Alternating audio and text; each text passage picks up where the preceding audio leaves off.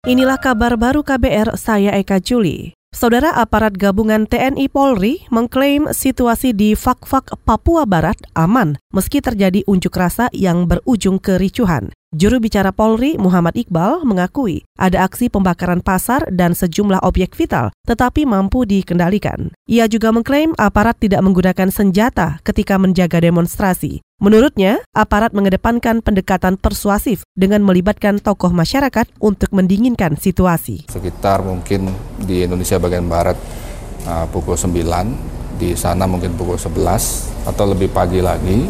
Persisnya saya pun belum update ada pergerakan massa di fak-fak juga uh, diduga melakukan pembakaran di pasar dan beberapa objek vital tetapi insya Allah uh, bisa dikendalikan uh, kepolisian terus TNI mengedepankan upaya-upaya persuasif. Juru bicara Polri Muhammad Iqbal juga menambahkan, bantuan personil tambahan sebanyak 12 satuan setingkat kompi akan didatangkan ke Papua dari sejumlah daerah seperti Sulawesi Selatan, Maluku, Nusa Tenggara, dan Kalimantan Timur. Mereka akan disebar ke daerah Manokwari, Sorong, dan Fakfak. Iqbal juga mengklaim kondisi di tiga wilayah itu masih aman. Aparat fokus menjaga keamanan ketimbang mencari kemungkinan adanya pihak-pihak yang menunggangi kerusuhan. Kita ke soal korupsi. Komisi Pemberantasan Korupsi menahan dua tersangka suap lelang proyek infrastruktur Kota Yogyakarta. Selengkapnya disampaikan reporter KBR Mutia Kusuma Wardani. Saudara, Komisi Pemberantasan Korupsi KPK menahan dua tersangka kasus suap proyek infrastruktur di Dinas Pekerjaan Umum Kota Yogyakarta. Mereka adalah jaksa di Kejaksaan Negeri Yogyakarta Eka Safitra yang diduga sebagai penerima suap dan Direktur Utama PT Manira Arta Mandiri Gabriela Iwan Ana sebagai pemberi. Eka Safitra ditahan selama 20 hari pertama di rutan cabang KPK di Gedung Lama, sementara Gabriela Iwan Ana ditahan di rutan cabang KPK di belakang Gedung Merah Putih KPK.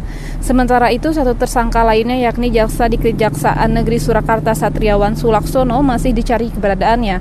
Dalam perkara ini, Jaksa Eka dan Satriawan diduga menerima suap dari PT Manira sebesar 220 juta lebih. Uang itu merupakan imbalan karena memuluskan langkah PT Manira memenangi proyek infrastruktur di kota Yogyakarta. Dua jaksa tersebut merupakan anggota tim pengawal dan pengaman pemerintah dan pembangunan daerah atau TP4D.